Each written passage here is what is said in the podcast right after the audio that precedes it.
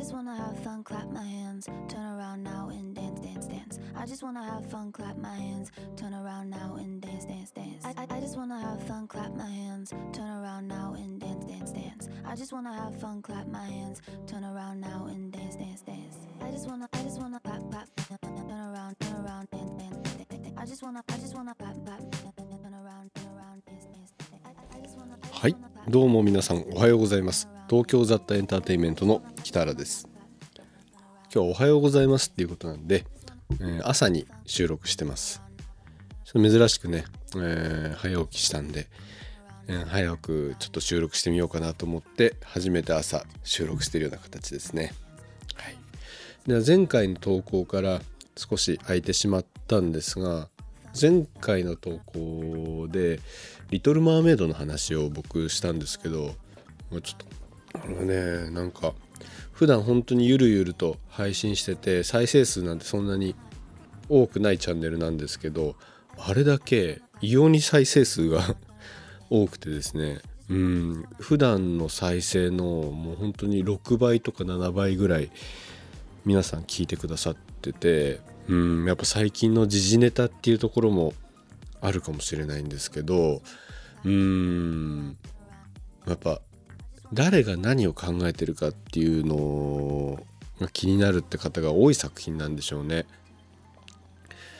で公開してしばらく経った形ですけどアメリカではね、えー今2億7,000万ドルぐらい3億ドルいくかいかないかぐらいの売り上げで、まあ、結構やっぱり売れてるわけですよね人気作品だから。うんで海外ではどうかっていうとアメリカで3億ドル稼いでる作品だけど世界興行収入とかチェックしてるんですけどそんなに上位に上がってきてないっぽいんですよね。うんまあやっぱニュースでもちょっと見たけどアメリカはまだしも海外受けっていうのがあんまり良くないみたいですね。うんで特にね、えー大きく最近ね世界興行収入の、えー影響を出してる中国の市場っていうのもすごく良くないらしいですね。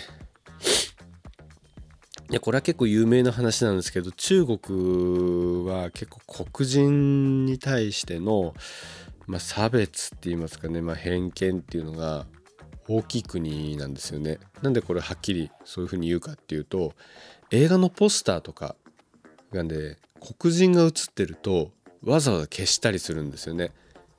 うんこれがねほんと国民性なのか、まあ、政府とかねそういう広告業者の人がちょっとでもそういうのをなくすためにやってるかってところは何とも言えないところなんですけどうーんあんまりね国民の人もすごい思ってるとは思いたくないですけどうんまあ本当とにかくそういうのをね考慮して「リトル・マーメイド」のポスターもあの海が反射して白人なのか黒人なのか分かんないような、えービジュアルのポスターしてるんですよね。まあ、ぶっちゃけポスターとしては割とかっこいい感じはするんですけど中国の今までのポスターの歴史っていうのを見てみるとあまあすごい意識ししてっていうかあんまり嫌だったんだろうなみたいな印象を受けますね。うん、いろんな人がねポスターに写ってるあのものあるじゃないですか。そういうので黒人の人が写ってるとその人だけ削除してたりとかして違うキャラクターを載せたりとかするんですよね。うん、本当にでも本映画でこれはよくあることで例えば「トランスフォーマー」っていう映画ありますね。トランスフォーマーっていうね映画は結構途中の作品から CM 映画みたいになってるんですよね。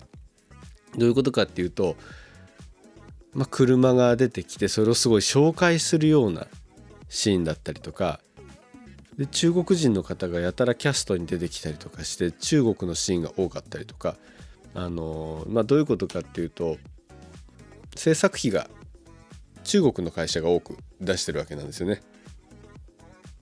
そういうのもあって中国のキャストとか中国でえ公開することを考えて中国シーンを多く入れたりとか中国で発売されてる商品とかをよく使うっていうのをまあしょうがなくやってるっていうところがあるんですよね。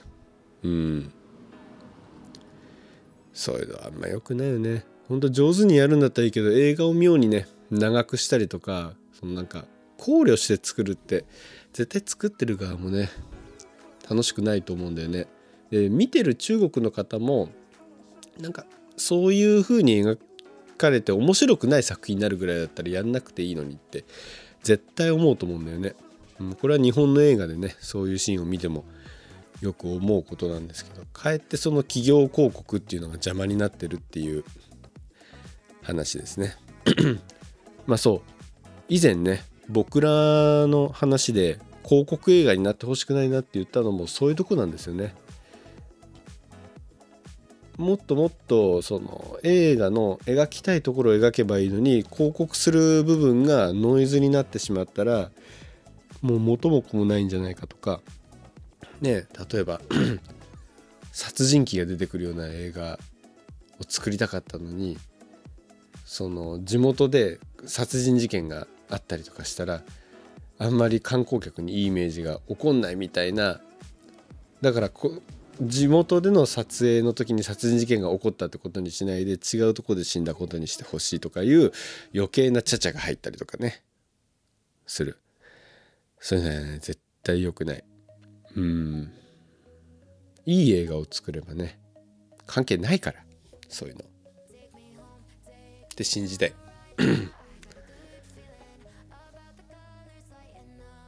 まあそうそういうのもあって「リトル・マーメイド」海外の方はちょっとあんまり良くないって話を聞きますね。うん。まあ中国に限らずだと思うんですけどね。そういうね僕自身も。うん「リトル・マーメイド」まだ見てないんですけどあんまりいいコメントはこの間しなかったですからね。でも本当に。最近ネットフリックスで「ワンピース実写版のね、えー、あれやるんですよ。ドラマで。それの予告見たんですよね。である意味あれも、えー、日本の原作のものなのにキャラクターが全部全部だったっけ？いや一人日系の人いたかな、まあ、とにかく外国のキャストがすごい多くて。ある意味あれも日本の漫画なんだからあのインディードだったかな？なんかの CM みたいにあのインディードの CM で、えー、日本人の役者さんとかモデルさんとかが「ワンピースのキャラクターをやったのが結構話題になってすごい似てるって言ってあの人たちにやってもらえばいいのにみたいな声もあったらしいんですよね。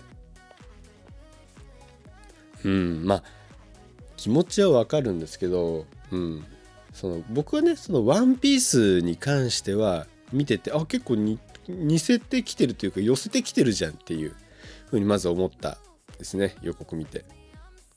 でそもそもでも「ワンピースの原作もルフィとか日本人じゃないじゃないですか。ね鈴木 D ルフィとかじゃないじゃないですか。うん。だから何て言うんですかね。まあもともとキャラクターがみんな日本人じゃない設定の、まあ、ナミとかどうか分かんないですけどでも舞台もね日本じゃないじゃないですか。明らかに。ああ和の国とか出てきたの。和の国は日本人がキャストになってもいいと思うけど、まあ、だから外国人の人がキャストやるっていうのは別にそんなに違和感ないと思うんですよね。それに関しては、まあ、あとは日本原作のものだけどこれはアメリカが実写化するっていうことだからそれも別に問題ないと思うんですよね。うんまあ、だから「リトル・マーメイド」に関しても中国が「リトル・マーメイド」やるって言ってアリエルが中国人俳優を使うっていうんだったらまあまだ意味わかるんですよね。そしたらフランス版とかねイギリス版とかアメリカ版とかいろいろ作ればいいじゃんって思うしうんそうだから「ワンピースに関してはそういう、ね、流れがあるから僕は別にいいんじゃないって思う。でだからこれも皆さん分かってることだと思うけど日本で「ワンピース実写化するって言ったら CG とかねそういうの考えてどうせしょぼくなるだろうなとかね、えー、そういうのがねなんだか想像つくからやってほしくないって部分もあるでしょうし、まあ、海外だからねそこは映像表現ってことはひょっとしたら日本よりはうまくやってくれそうかなっていう期待はあるじゃないですか。しかもネットフリックスだしね。ネットフリックスのドラマは結構レベル高いですからね。あの皆さんねすごいトラウマになってることはきっと大昔に「ドラゴンボール」の実写版をアメリカがね映画で作った時の大ごけっぷり。あれはひどかったですね。うん。いくらなんでも。どうせこけるだろうなと思ったけどやっぱりこけたっていうあれ。で「ワンピースもやっぱね「ドラゴンボール」級にね超人気のね日本でも世界でもあるコンテンツですしそれはね本当に同じね道を歩んでほしくないと思うけど予告見る限りあれ結構原作に対してリスペクトしてるんじゃないのって。なんか日本人はって言ったらなんか僕が日本人代表して言っちゃってるみたいですけどでもなんか日本人ってうーん海外の人が日本をすごいリスペクトしてる感じでもこれは日本に限らずだと思うんですけど自分の国をリスペクトして自分の国の文化をリスペクトして作ってくれてるっていうのだったら、まあ、多少なんかちげえなと思う部分があってもそこってすごいありがとうとか嬉しいって気持ちになると思うんですよね。うん予告見るだけだったら本当に「ワンピース実写版はちょっとそのリスペクトの雰囲気は僕感じたんでいいんじゃないかなって思いますね。楽しみにしてみようと思います。でも本当に最近いろんなエンタメ業界のコンテンツってあのリスペクトしてる感がすごい強い作品多いなって思うんですよね、まあ、どういうことかっていうとそうだな最近だったらえっ、とねルパンのアニメ。青いジャケットのルパンに切り替わった時ですね。あの時はすごいリスペクト感を感じたんですよね。原作とか旧アニメの。一時のルパンはね結構ひどい時期があったんですよ。テレビスペシャルのルパンが。うん。話もひどいし作画もなんかひどいしみたいな時期があったりとかして。で今回のルパンは結構顔今回というかまあその青いジャケット切り替わってからのルパンは顔つきも原作に結構寄せたりとかあのルパンの赤いジャケットを着たシーズン2のノリだったりとかまああの結構前半パートと後半パートってえー、あの作品あったんですけど青いジャケットのルパンね。新しいやつ。前半めっちゃ面白かったんですよ。007とかをイメージしたりとかオマージュしてる雰囲気があったりとかしてうんまあ後半は正直そんなに面白くなかったんですよ。あだれちゃったなって感じ。なんだけど、まあ、でもルパンってもともとそういう作品だよねっていう部分も思い出したんですよね。もちろん面白かったんだけど結構だれる話はだれる話で多かったしえこんなことありえなくないってこと平気でありえてる作品だったなって。うん。あの頃のだれてる作品と比べたら案外今の方が面白いんじゃないかなとか、まあ、そういうふうにも思いましたね。ルパンはね結構美化されがちの作品でも僕はあると思ってるんで良くも悪くも。うん。なんでそういう風なリスペクト作品が増えてきたんだろうっていう風に思っててそれは本当に海外とかでもそうなんですよね。多分そのアニメとか漫画とかその自分が好きなカルチャーのコンテンツを見て育った世代の人たちが今制作者になってる気がしますなんとなくね僕の予想なんですけどその人たちが油乗ってあの指揮を取って作品を作ってるっていう人口が今増えてきてるんじゃないかなって。うん。あの名探偵ピカチュウとかも結構ヒットしたじゃないですかあれ。でもあれ公開する前はみんなめちゃくちゃ不安だったんですよ。ポケモンの実写版に関して。であれも見た人はみんなわかると思うんですけどその嫌いな人もいるかもしれないですよあれ。だけどリスペクトは絶対感じだと思うんですよ原作の。絶対あの人たちポケモンめっちゃ好きでやっぱやり込んだ世代の人たちが作った作品なんじゃないかなってうん思います。そういうねやっぱ原作があったりとかするものってねやっぱ作ってる人がそれに対しての愛がないと絶対成り立たないと思うんだよね。うん。なとにかく今作ってる人たちでちゃんとあ仕事でピカチュウ作んなきゃじゃなくてピカチュウ作りたくてしょうがない。もうだってもうポケモン大好きだもんっていう人たちが作るような作品ってやっぱ自然と面白くなると思うんだよね。うん。まあ「リトル・マーメイド」はねそれがあったのかどうかちょっとよく分かんないですけど。もうこの話ばっかりしてるね最近。本当に。職場でもこの話ばっかりして本当にみんなきっと嫌になってるだろうなって 思いますね。うんまあでもね本当ハリー・ベイリーのえー、ね。ちょっと起用に関しては僕はねもうそろそろ割り切っていこうかなと。あのまあ例えばね昔のさ忠臣蔵だったりとか座頭市とかああいうのだってねあのいろんな役者さんたちが演じてきたじゃないですか。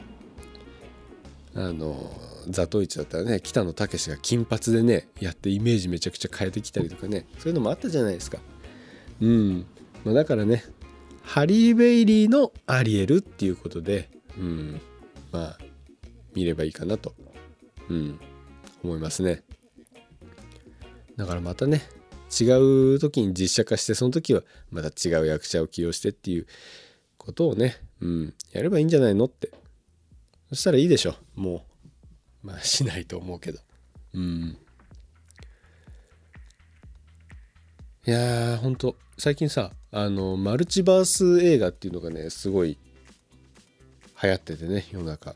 最近っていうかまあ結構前からか。アベンジャーズぐらいからそうだから。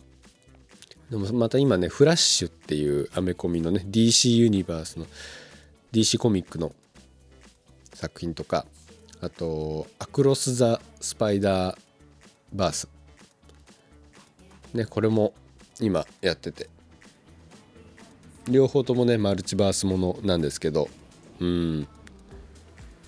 で昨日ねスパイダーマンスパイダーバースをねそのスパイダーアクロス・ザ・スパイダーマンがね公開するからちょっと久しぶりに見ようと思って見たんだよね。あれも、えー、スパイダーマンが黒人でえっ？て最初になったんですよ。スパイダーマンが黒人ってどういうこと？って。ね。アリエルに近いことじゃないですか。あのスパイダーマンって言ったらもう中身はね白人の、えー、青年がピーター・パーカーって役をやるっていうもんなんですよ。それでなんで？黒人の人がって。映画見るとね本当によくできてるんだよね。ああそういうことかってそれだったら納得だよって。うん。だからねやっぱそれはねファンファンのこともよく分かってるし新しい物語を作りたいっていう制作者の意図もめちゃくちゃ分かるんですよ。うん、まあ、それがねアリエルに僕はまだ見てないからあんまあ、言い過ぎるのもよくないな重々承知なんですけどうんそういう配慮はきっとないだろうなって。でもその配慮がないっていうのは僕は本当に役者さんのためにも良くないと思うんだよ。うん。背負う必要がなかった。批判のまね的になる必要ないと思うんだよ。わざわざ「リトル・マーメイド」っていう作品で。みんながね子供からおじいちゃんおばあちゃんまで楽しんで見れるような作品なんだからさ本当は。はい。この辺にしようかな「リトル・マーメイド」の話は。ちょっとお茶飲もう。朝だからねお茶飲みますよ。ちなみにねこのね飲んでるお茶は京番茶って言います。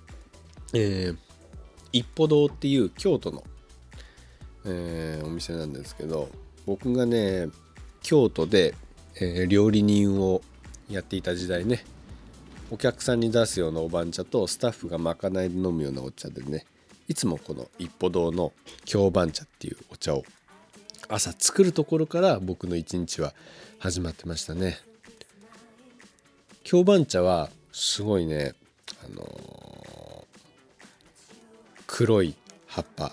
すごいね結構大きいんですよ。ポプリの葉みたいな感じの葉なんですけど。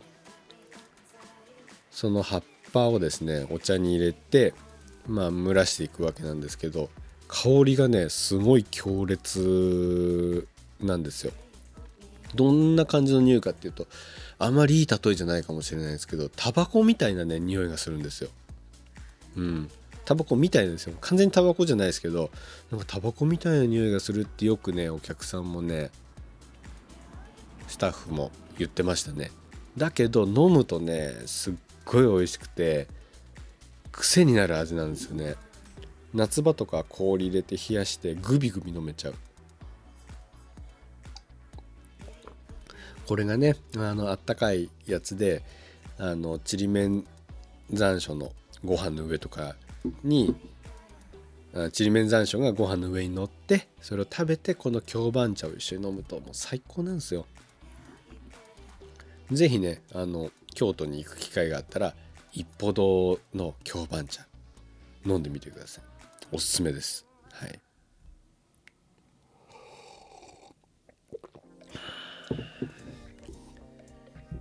さて、えー、今日何の話しようかね。全然考えてなかった。オープニングトークで22分。22分か。えっ、ー、とね映画の話だと今日6月27と言ったっけ？7月1日に、ね、ここ富山なんですけど砺波っていう地域があるんですよ。そこに映画館ができるんですよ。砺波にイオンがあるんですよ。砺波イオンっていう。で結構大きいイオンなんですけどイオンって言ったらあの映画館があるイメージ皆さんありますよね。シネコンが。だけど砺波のイオンって今まで映画館なかったんですよ。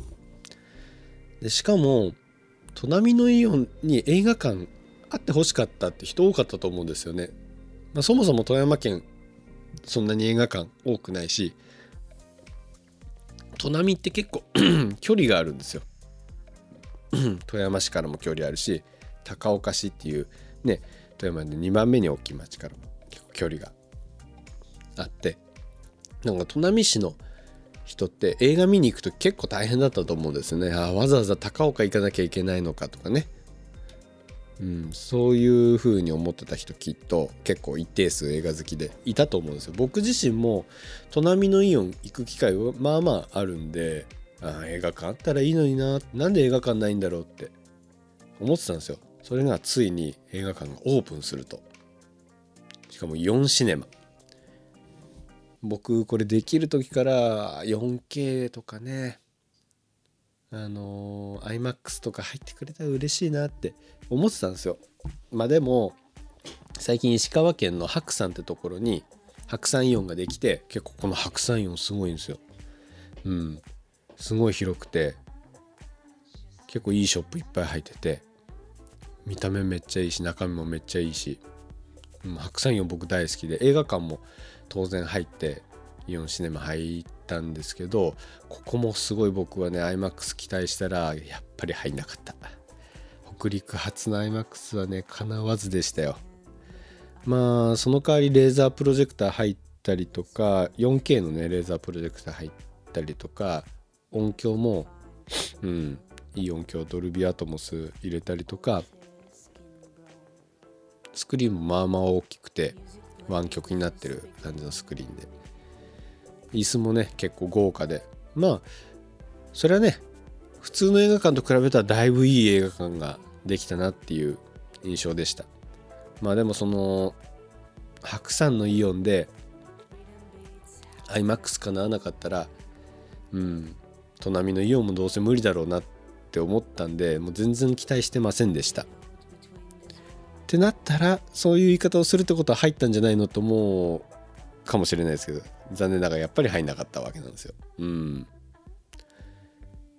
でどんな映画館かっていうとこれがね、まあ、ある程度ちょっと話しがいのある、えー、映画館が実はね入ることになってまして。えっ、ー、とねまず砺波のイオンなんですけどいやイオンシネマなんですけどこれね全シアターに、えー、ドルビーアトモスが入ります、まあ、ドルビーアトモスっていうのは、えーまあ、とにかく音響がめちゃくちゃいいんですよ。おこれはすごいいい音響が全スクリーンでこれねドルビーシアターえっ、ー、とドルビーシステムが入るっていうことを言ってる映画館いっぱいあるんですけど実はなんか10スクリーンとかあるうちの23巻しかなかったりとかねそういうねまあずるいことをするわけなんですよ。一部映画館でやってるけどっていうのを大々的にねうちはやってますっていうふうに言うわけなんですよ。だけど砺波のねイオンシネマは全スクリーンに入ってるんですよ。これはすごいいいことですね。うん。びっくりしました。素晴らしい。それは。でレーザープロジェクターを使ってると。これもすごい映像綺麗に見れるからいいですね。うん、ただあのー、結構詳しくねいろいろ調べてたらおやおやおやっていうことがいろいろ分かってきてえっ、ー、とねそれがどういうことかっていうとまずスクリーンがねえー、5つだったかな。5つしかないんですよ。めっちゃ少なくないですか？そうすっごい少ないんですよ。いや普通だったらね、まあ、10スクリーン近くねあるもんなんですけど5スクリーンってめちゃめちゃ少ないやんけってまあ思いましたね。でしかも、まあ、少ないってことは少ないってことはその分1スクリーンが大きくてすごい迫力なんじゃないかなって思って、えー、座席数が414414おお結構あるじゃんって思ったんですよ。ところがこれ414って全部で414なんです。5スクリーン合わせて414席。これめちゃくちゃ少ないんですよ。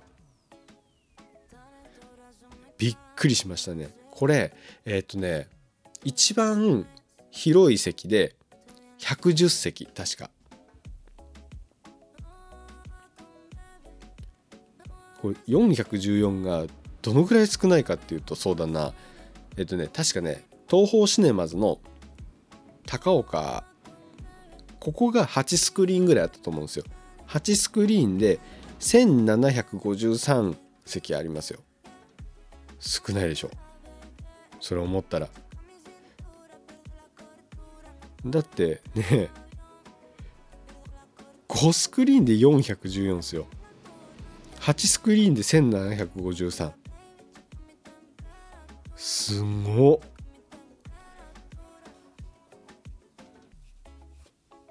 うん。で一番 逆にそうこの一番ね小さい席っていうのが35席しか席ないんですよ。35席ですよ。逆に気になるわって思っちゃいますけどね。うん。その35席を逆に行ってみたいですね。どんなもんか。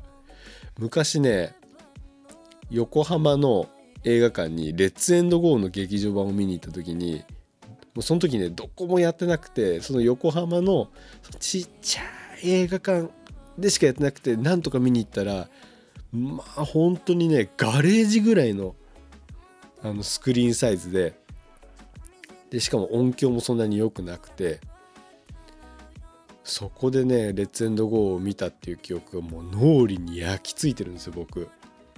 うんなんかなんか違うって思いながら、うん、映画鑑賞してそのガレージで見てる感っていうのがすごいノイズになって「レッツエンドゴー」を見たって記憶がありますね。まあ、だからねそう本当にね小規模映画館なんですよこの砺波のイオンシネマ。大丈夫？って思っちゃいますよね。しかもこれねレーザープロジェクター使ってるっていうふうに言ってるんですけど、えーとね、4K レーザープロジェクターではないんですよね。えっとね池袋のグランドシネマサンシャインっていう日本でももうトップレベルにすごい映画館なんですけどそこのは 4K レーザープロジェクターなんですけど砺波4シネマは、えー、2K のレーザープロジェクターです。まあ僕もね比較したことないから何とも言えないんですけどね正直。素人目でいいか悪いか判別できるかどうかは何とも言えないですけどでも 4K のプロジェクターよりも 2K のプロジェクターの方がきっと 映像はまあ良くないだろうなっていうのは分かりますよね。かといってその 2K のレーザープロジェクターがまあ悪いってことはきっとないと思うんですよ。まあただその広告の書き方としてねレーザープロジェクター導入してますって結構言ってるわけだけど本当にね下の方のね注意書きみたいなところに 2K レーザープロジェクターとかね書いてあるわけなんですよ。ずるいね。本当に。これ砺波のさえー、っとまあ映画館できるの楽しみって言ってた人たちがこういう情報をあんまり知らないで映画館行った時にどう思うかって結構気になりますね。ちっちゃって。思うかもしれないですね。めちゃくちゃちっちゃいじゃんって。っていう風にね残念がらなきゃいいんですけどね。うん。まあってここまではね悪いことばっかり、えー、言ってたんですけど。まあこれはこれでね実はね悪くない試みなんですよ。どういうことかっていうとなんかねイオンが、えー、小規模映画館をこれからもっと作っていこうっていう風に考えてるらしいんですよ。なんでかって言ったら、まあ、これはね富山に住んで富山で映画を見てる人だってよくわかると思うんですけど全然お客さん入んないんですよ子供向け映画以外って。夏休みのね、えー、アニメとかそういうのはもう列をブワーってなって映画見てるけどそれ以外のね、えー、実写映画とかはもう本当にお客さん全然入ってなくてね。うん。まあそりゃね映画館必要とされないかなって。映画館少なくなっちゃうかっていうのもねまあ分からんでもない、うん、でもこれは富山だけじゃなくて他の地方都市もみんなそういうので戦っていると思うんですよ。でイオンシネマが地方のそういう映画館をこうなくすのは良くないっていうふうに考えて、まあ、映画館大きいスクリーンじゃなくて小さくて上質な体験ができる映画館っていうのを増やしていこうと。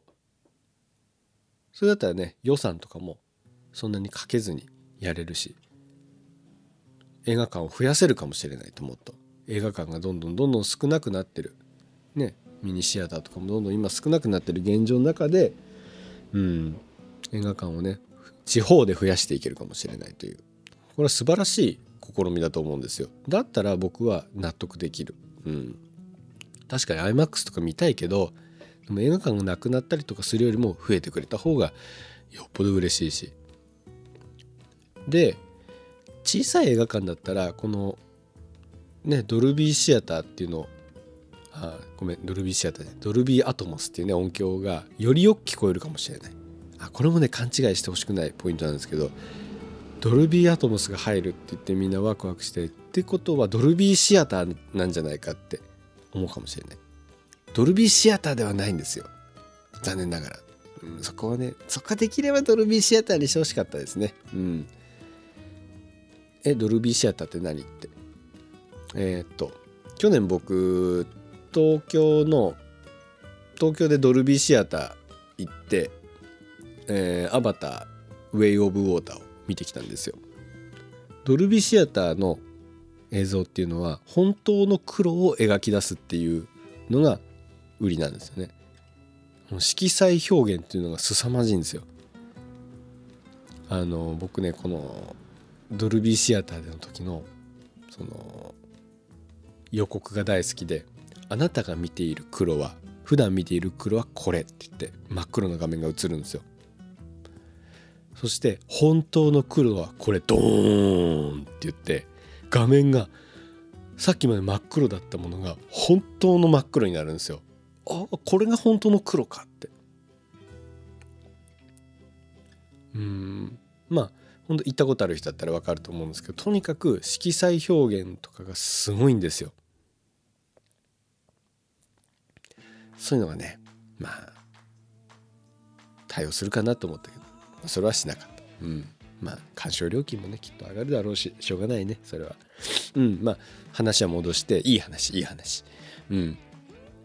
えー、まあまずは小さい映画館になることによって音響がよりよく聞こえやすい環境になると思う。だから音はきっとすごい本当にめちゃくちゃいいと思います。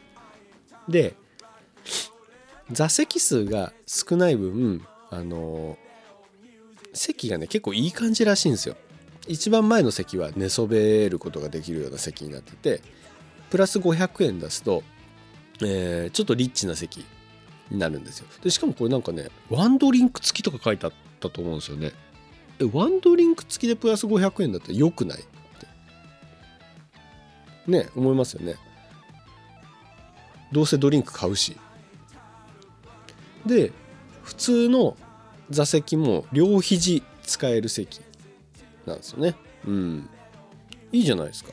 ね席ゆったり使えるの。これもねすごいいいポイントだと思います。あとは何だったかな。えっ、ー、とねキャッシュレスレジを設置したと思うんですよね。だからスマホで、えー、決済まで完了できてスマホで入場できるってあれめっちゃ便利なんですよ。僕も東京行った時にねスマホでやったけどすげえ便利これ。うん。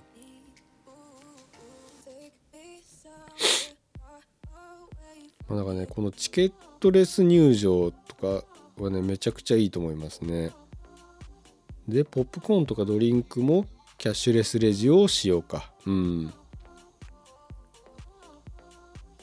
いやまあだからねこの小規模映画館っていうのがねうん。まあ今回本当に全国で初なんですよね。そのドルビーアトモスが全館入ってるっていうのとイオンが手掛ける小規模映画館プロジェクトっていうのは今回が初めて。ね、それが砺波でってことは。ね非常に僕は期待してねちょっと一回行ってみたいなって思います。あとね確かねスクリーン。スクリーンがね何だったかな。ちょっとなんて名前だったか 4K なんとかかんとか。なんか英語英語表記だったんですよ。ローマ字が3つぐらい並んで。うんまあとにかくどういうスクリーンかっていうとえっとね普通のスクリーンって、まあ、小さな穴が開いてるらしいんですよ。でその穴がもうなんかないらしいんですよ。そのスクリーンに。それがどう影響するのかっていうと音の反響がそう穴が開いてないことによってめちゃくちゃ良くなるらしいんですよ。だから音がすごいそのスクリーンの効果で立体的に聞こえる効果っていうのがあるみたいなんですよね。だからそのスピーカーだけじゃなくてそのスクリーンも結構いいものを使ってるっていうことでね。プロジェクターは 2K レーザーだけどそスクリーンがすごいいいものを使ってることによってまあ、映りがどういう風に良くなるか僕あんまり調べてないから分かんないですけどとにかく音が良くなるっていうね本当に音特化型でねこれはね本当ある意味いい体験ができる映画館になるんじゃないかなって思います。僕もね普段家で蔵で映画を見てるんですよ。で蔵って密閉された空間だから音がすごい反響して立体的に音が聞こえて楽しいんですよねこれが。まあ、だからね本当その音響効果ってのはすごくあると思うんでうん。楽しみだな。7月1日オープン。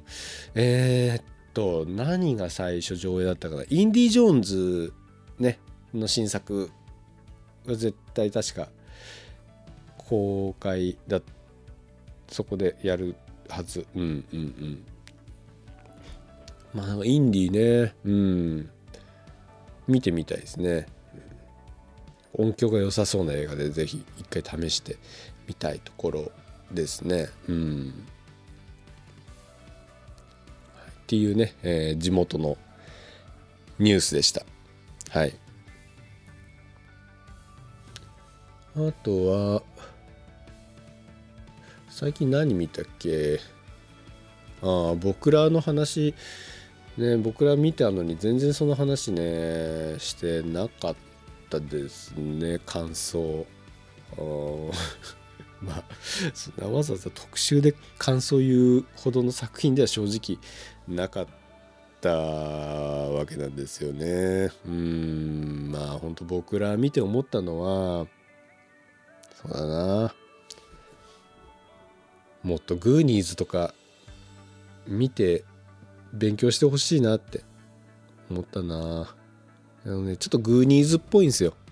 話の構成が。で僕ら見た後にグーニーズ見たら面白いって。グーニーズやっぱ面白いって思いましたね。リチャード・ドナーとスピルバーグだからね。いや映画うまいわ。本当に。あのワクワクをね本当に持続させてくれる。うん。僕らってねどういう話かって言ったら前あれ？前話したっけ？ちょっと。まあとにかくね自分たちの地元が大好きな地元が工場地帯になっちゃうと。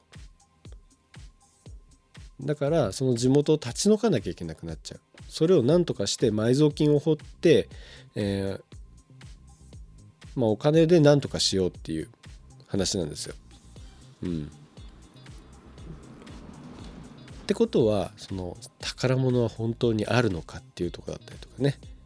邪魔が入るのかっていうところだったりとか、まあ、ある程度ねその青春エンターテイメントみたいなところ。てかエンターテイメントだったらワクワクとかドキドキとかね笑いあり涙ありみたいなそういうのって絶対必要だと思うんですよ。そのワクワク感とかドキドキ感の持続っていうのがね本当に下手だったと思うんですよ。あの埋蔵金の話いつ出てくるんだろうとかあの話がね大体3つぐらいに分かれてるんですけどその3つの話がなんかこう継続してる感じとか伏線回収みたいなものとかなんかその1個のストーリーが終わってショーが終わったらなんかまた別のショーが始まったみたいなぐらい極端な感じなんですよ。うん。まあ、僕はね本当あの引山の話？映像とかすごい綺麗なんですよ引山とかね夜の点灯式の映像とか。ねおじいちゃんがね亡くなっちゃってそのおじいちゃんが亡くなったらその引山っていうお祭りを開催できなくなるとそれは困ると。久しぶりの引山ね開催だから絶対やりたい。その話と埋蔵金の話が全然関係ないしうんその話が結構その映画館で僕見てた時もお客さんの笑いを誘ったりとかして悪くないシーンだったのにそのシーンが序盤で終わっちゃって本当にもったいない。うん。なんかねそれだとただ単に引山のシーンとかやりたかっただけに見えちゃうんですよね。制作者とかのねエゴになっちゃうんですよ。うん。まあ、僕としては引山のシーンは本当にクライマックスにしたらいいんじゃないのって思いましたね。うん。引山のシーンが物語のクライマックスになるようにしてで埋蔵金をそのなんだろう工場を建てるって言ってる取り立て業者みたいな人たちが、まあ、せめてそのお祭りが終わるまで待ってあげると。久しぶりのねコロナが終わった後の久しぶりのお祭りなんだから、まあ、それ終わってから更地にする計画工場計画は進めていくと。だからこれが本当に最後の引き山なんだっていう思いで大人たちはやって子供たちはそうはさせないって言って防ぐっていう構図が僕はその物語をワクワクとかね緊張感があるっていうその観客がね続けて見ることができるその大事なね要素だと思うんですよ。で引き山終わってまあ、結局その思ってた宝物がじゃあ見つかんなかったってなってはいタイムリミット終わりって言ってああダメだったかってなるけどそこからさらに逆転がもう一回起こるっていうのが王道の映画の流れなんじゃないですかね。うん、とにかくねビジュアル的に引き山っていうのはすごく、まあ、見てる人もすごいと思うようなものなんだからそういうビジュアル的にうおってなるのが絶対にクライマックスに来るべき。もしくは物語の序盤のつかみの部分でそういうのがある。もう最初と最後がすっごい盛り上がった。映画って大体面白いから。っていう感じはしましたね。あとは使ってる女優さん。あのメインヒロインの女の子。をせっかく可愛い子使ったのにあの子何だったんだろうって。思いましたね。なんか全然話 そのメインストーリーに絡んでこない子なんですよね。あこの子埋蔵金の話とあんま関係ないじゃんって。うん。もったいない。もっともっと巻き込んでもっともっとね泥臭いことさせればいいのにって思っちゃいましたね。男の子だけのその悪ノリとかねノリだけでやっぱ2時間の作品は持たせるの大変ですよ。これはね出てる男の子たちが悪いとかじゃなくて本当にもっとうまいこと大人がリードして引っ張ってってあげなきゃって思いましたね。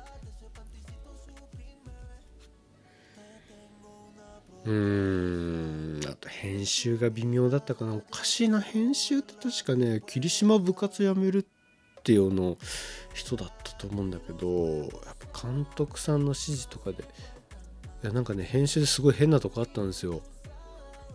おばあちゃんがねめちゃくちゃ号泣してうおーって泣いてる感動的な場面があってその画面がパッと切り替わった瞬間に主人公の男の子の顔があってその手前におばあちゃんがいるんですけどおばあちゃん超泣き泣き止んでるんですよ。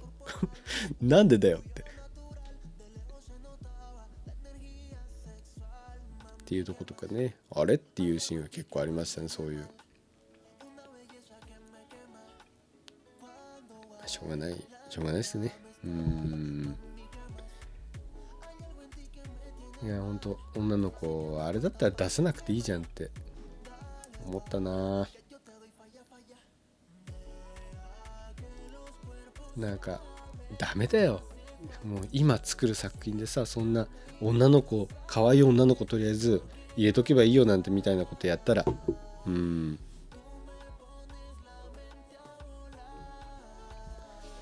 まあでもねこの作品をね面白いって思ってる人もレビューサイトとか見ているとちょこちょこいるみたいなんであんま悪く言うのもあれかもしれないですけど僕もこの作品あの嫌いとかじゃないですよ。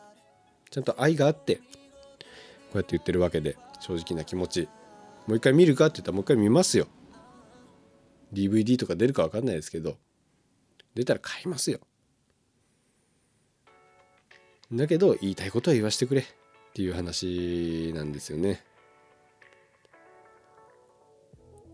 うーん。あのまあネタバレ的な話になっちゃいますけど最後の主人公たちが逆転するっていう構造の思いつきみたいなこと。あれに関してはああなるほど。そういうのでプロモーションムービー的なことをやるのねっていうのは悪くはないと思いました。うん。なるほどって思いましたね。うん。で、えー、工場化計画させるって言ってた人たちに勝ったみたいな感じになるんですけどそのあるイベントをやって、えー、逆転するんですけど、まあ、その工場業者の人たちがこれで本当にいいと思ってるのっていう話をするんですよ。このイベントが終わったら結局いつもの地元に戻ってね活気のない町に戻ってねだったら活気のある、ね、工場地帯になって地元が盛り上がった方がはるかにこの土地にとっては幸せなんじゃないのっっていうような話をするんですよ。それはねいい話だと思いました。そりゃそうだ。一個ね一回バズったぐらいでそれで勝ちって思っちゃよくない。うん。やっぱ続けていくこととかね継続していくことっていうのが非常にやっぱ大事なわけなんで、うん、それはね悪役的なねキャラクターにそういうことをそういうセリフが出たってのはね非常にいいことだなと思って感心してましたね。うん、あとはこれ映画の問題じゃないんですけどこの地元の話ですね。射水市の話であのこの映画作ってくださいみたいなね話を散々してたのになんかあんまりプロモーション力入ってないなと思うわけなんですよ。映画公開してから。映画公開するまでちょこちょこ言ってたかもしれないですけどしてからねなんか映画任せみたいな感じだなって思っちゃったな。あ例えばねその映画でやったような僕らに過去つけて僕らでやったイベントと全く同じようなイベントを開催しましょうとかね、うん、そういう計画を立ててるんだったらこの映画が広告映画プロモーションムービーってなってるのもおおなるほどって思うわけですよ。そのイベントがうまくいくかどうかを置いといてあの実際に射水市っていうのはそういう新港とかはこの映画で描いてるような問題で、ね、結構悩まされてるわけじゃないですか。だったらもう映画にカッコつけて何でもやってみたらいいじゃんってあそういう覚悟はなかったわけなのねとにかく映画作ってほしかったのね。映画効果があったらいいのねってそそっかそっかって思っちゃいましたよ僕。うん。で映画をもうもう一日一回っていうよりもうやってないかもしれないなワンチャン。ちょっとねそういう地元映画もうちょっとロングランでやってやりなよって。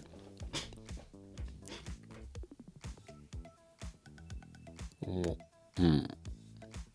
その辺がねちょっと残念だったかなって。映画としてね僕は、うん、ちょっと微妙だったって。良くないとこいっぱいあったって言ってますけどでもいろんな人に見てほしい。それはもう本当に心から思いますよ。せめてこの新港住んでる人とかねみんなに見てほしい。みんな見てどう思うのか。できれば富山県に住んでる人みんなに見てもらいたい。県外から富山に移住してきた人出張で来てる人とかねみんなに見てどう思うのか。っていうのを知りたいですね。うん。はい。以上がね、えー、僕らのまあざっとした感想ですね。はい。あと何見たかな最近。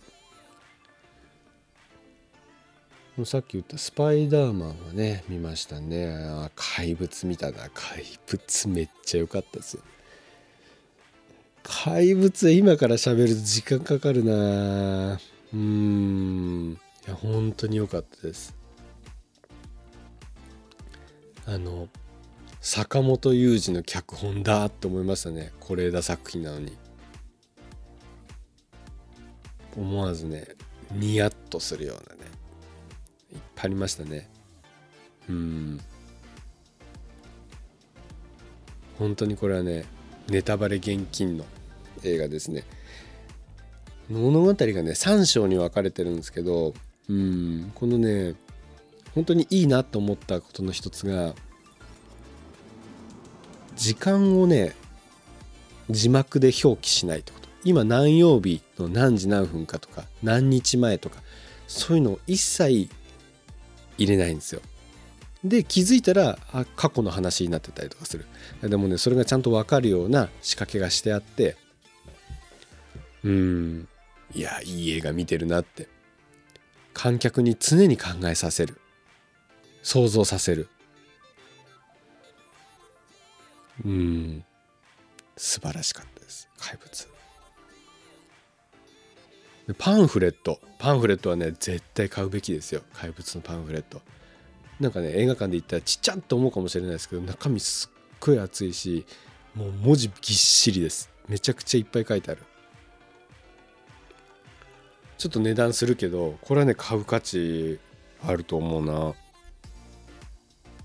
ぜひぜひ。おすすめですよ。はい